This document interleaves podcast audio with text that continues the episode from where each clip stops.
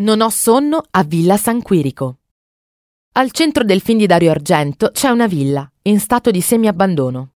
È la villa in cui viveva il nano, Vincenzo De Fabritis, con la madre, Rossella Falk, e il padre. È qui che questi scriveva i suoi thriller sanguinari, ed è qui che Giacomo e Moretti tornano per capire se hanno tralasciato qualche importante indizio.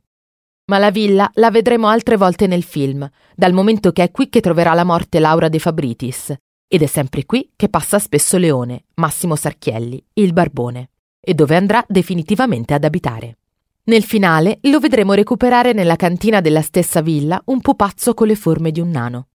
Gli interni sono proprio quelli della villa, che si chiama Villa San Quirico.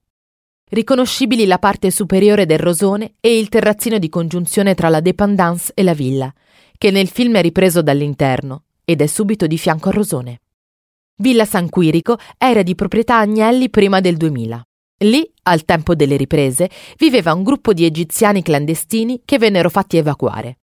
Non era mai stata utilizzata per nessun film. Le scene della cantina in cui viene uccisa Maria Gallo, il prologo in pratica, sono in realtà state girate nella cantina di Villa San Quirico.